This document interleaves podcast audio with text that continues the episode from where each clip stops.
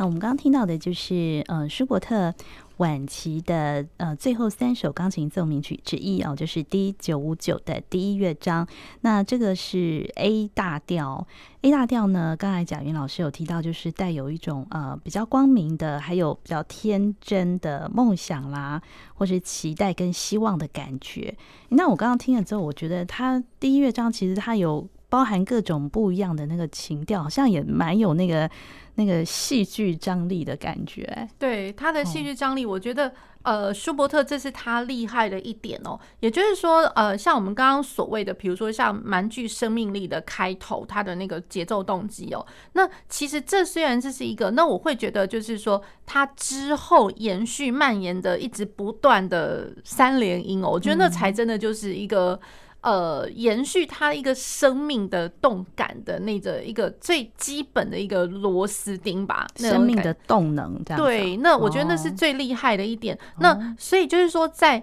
这个不呃不间断的三连音里面，大家听到了什么？比如说说，呃，当然就是呃我的。伴奏我真的需要它流动，好，那然后因为流动那种感觉也慢慢也导出了，就是它仍然可以歌唱的一部分，对，那这个歌唱歌唱性其实本来就是舒伯特大家所熟知，这是他厉害其中厉害的一点。哎，对，所以刚刚第一乐章其实就蛮有歌唱性的嘛。对，其实有一些部分它是的。好，那然后再过来以三零一的这样子的一个生命动感哦，然后也带出了一个就是呃，如果说我不同的声部或在不同的音域，我同时或者是说交错的堆叠着，那堆叠着那种感觉，第一个大家一定想到就是啊，那绝对是乐团声响的厚度哦。对，那所以就是说，在同一个作品里面，那个舒伯特他其实也蛮能够就是把交响呃的那种感觉，就是说我 solo 的曲子交响化的，他这这一点是蛮厉害的。然后再过来，我在不同的声部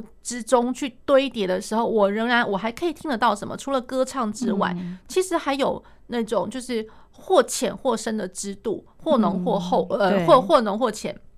那那样子的制度，其实我听到了什么？那就是对位哦。而且它的对位不是说只是稍微小小虚晃一招，虽然不至于就是说像我们在写副格那样子，嗯，可是它的对位的铺陈也真的是还蛮久的。嗯、那以这样子的那个对位，其实老实说，不管是在理解上面，因为你可能听到那个对位，有可能会有呃魔镜。那我一直在不停的在魔镜，那魔镜又是舒伯特另外一个最厉害的部分，因为我的调性的转换，呃，调性的移转，不见得就是说他真的转到一个呃有近亲关系的调，他有可能就是一路转转转转，不知道转到哪里去，远系的调，或者说我呃因为这样子的魔镜堆叠。然后我可能去进展到呃比较半音式的排列，比如说我上往往上的半音的调，或者说往下半音的调，嗯、或者是说我三度关系的调一路堆叠，嗯，对，所以我会觉得就是说舒伯特他厉害厉害在这一点，那个生命力哦，甚至甚至是来自于就是不是只有单纯只是音型上的呃节奏动感而已，而是说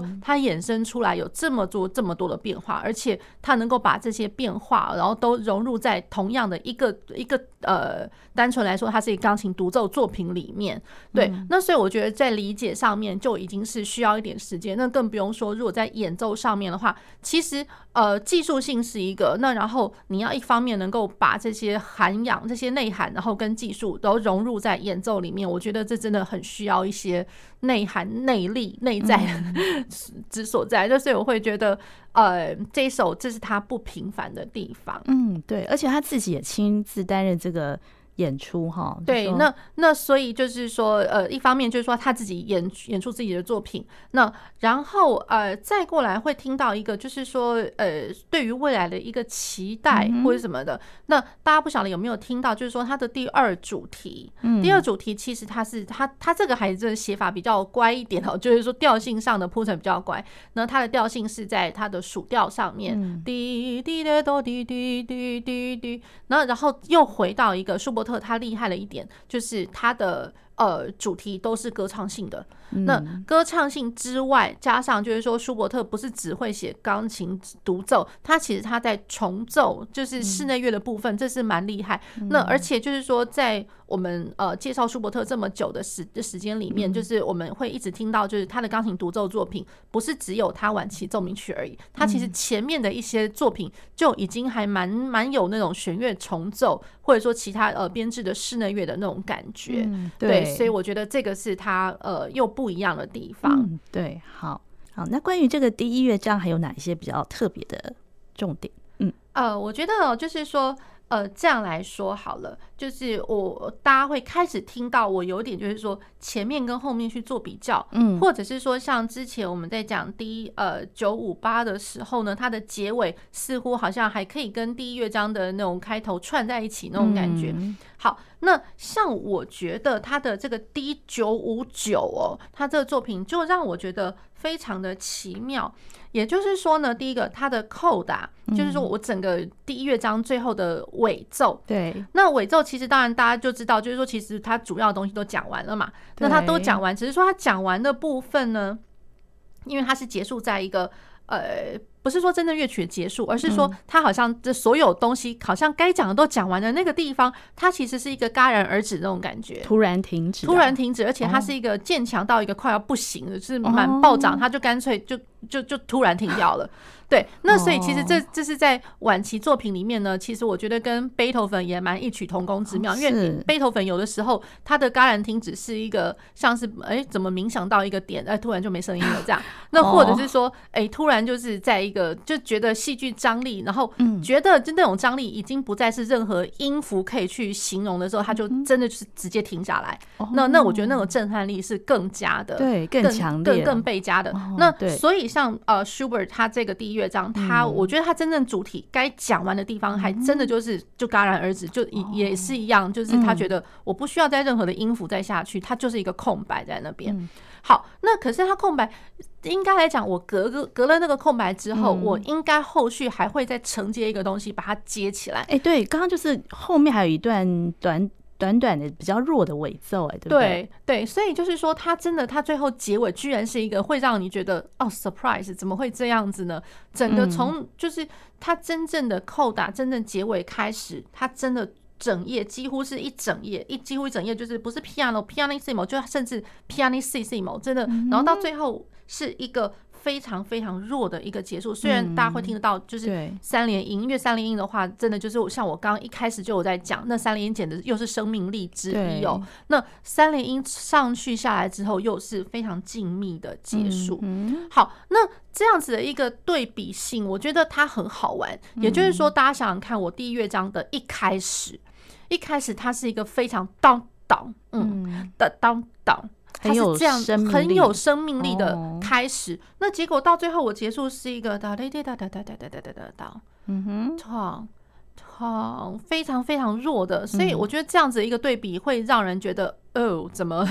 对？那然后呢？他真正在扣打的，他的呃，因为扣打他这个乐段其实也会有一个比较，比如说承接前面，然后再过来他铺成他自己最主要的扣打的那个部分。那最主要扣打的那一个主题，其实他又回返到就是呃第一第一主题，当当。棒棒棒！那我故意唱的比较微弱一点，因为它真的它在主体的这个地方，它重现了第一主题，所以是我们所谓的 cyclicism，就是呃就是循环的一个手法哦，写作的手法。嗯，那 cyclicism 可是它并没有完完全全 copy 前面的力度记号，所以它这个 cyclicism 可是是 happen 在 pianissimo。也就是最极弱奏的这个部分，所以这这个对比会让人觉得哦，怎么会？就是好像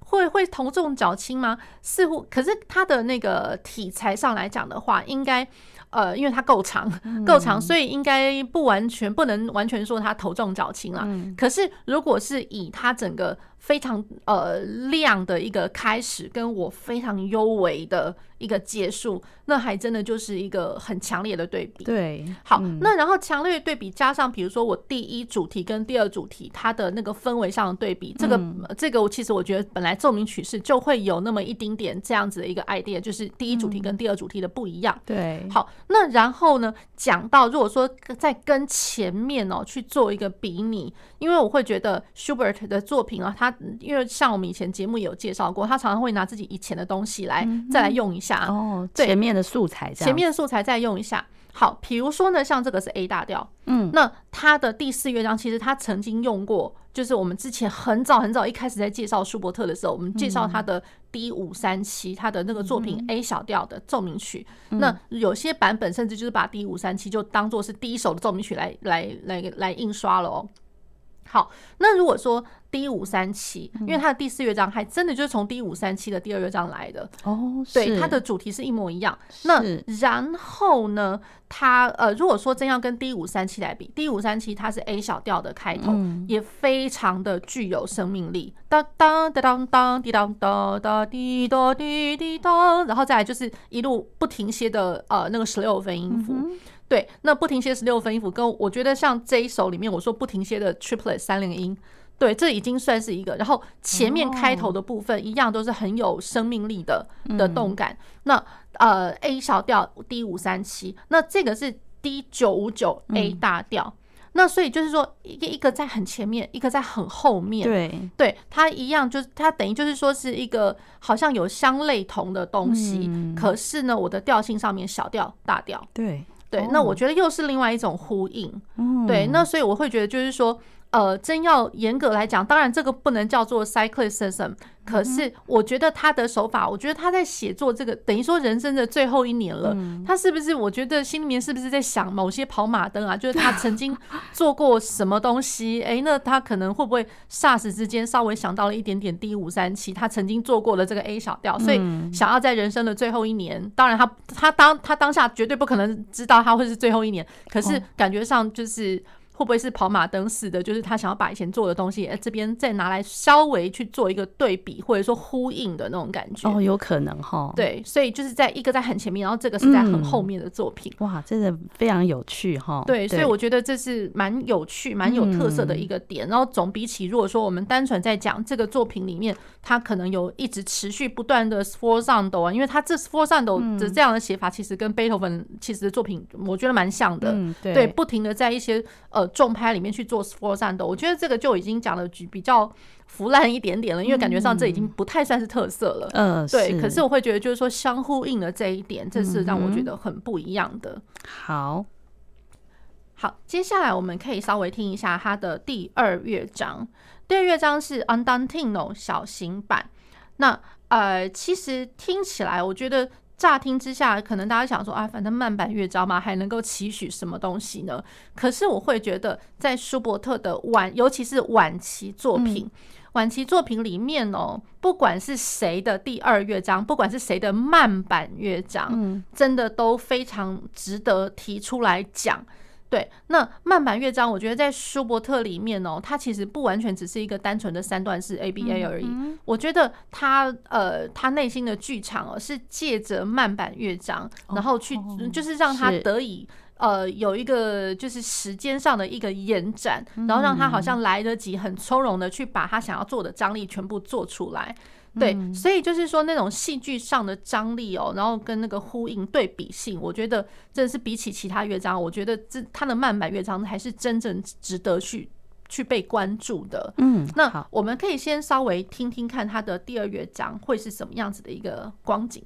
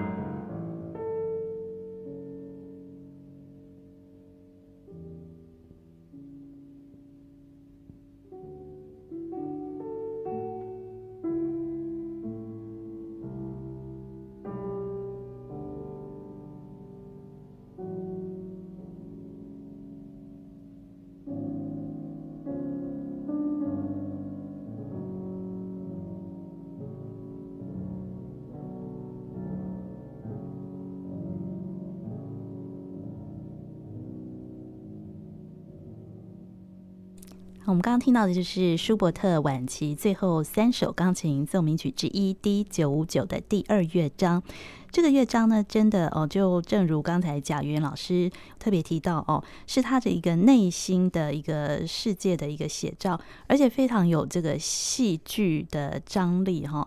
刚开始是表现出来是非常悲伤的一个感觉。是的，那更尤其就是说。呃，它的调性是在升 F 小调，那所以就是说，那个第二乐章的升 F 小调跟第一乐章的 A 大调，那所以其实它这个调性编排其实是蛮乖的哦。那因为它这个是互为关系大小调，嗯，那可是呢，第二乐章因为它写着升 F 小调，怎么听都会觉得好像有一点就是万叹，或者就是说很很哀怨、很很无奈的那种，就是对于现实的一个无奈的感觉。对，好，那然后呢会。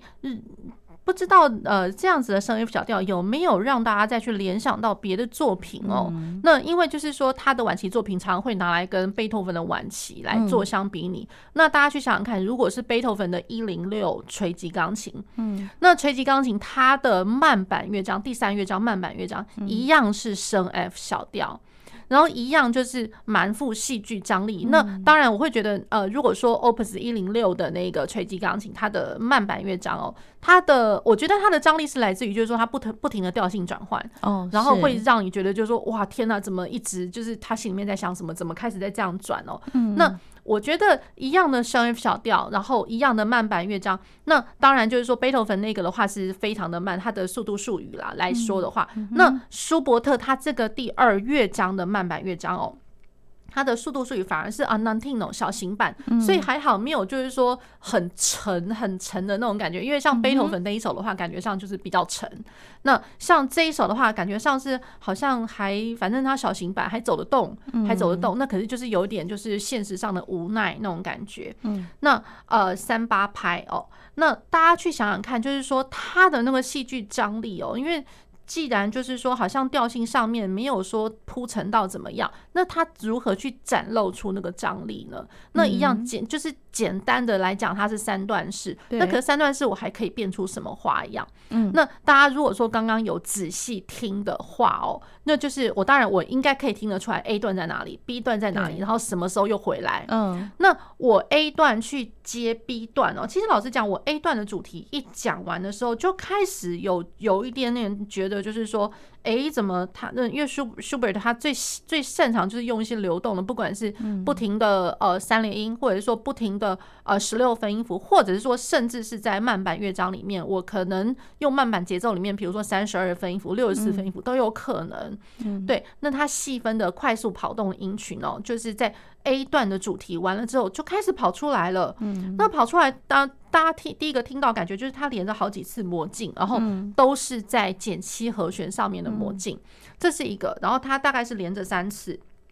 那然后呢，这一大段听起来就是说一些这些快速音群哦，怎么讲都觉得。怎么好像有点像是卡顿扎那种感觉？嗯、对，所以他就是像我刚刚一开始就有在讲，他在他的钢琴作品里面哦，感觉像是钢琴呃，就是独奏作品的交响化，或者是说是协奏曲的那样子的一个想法。所以他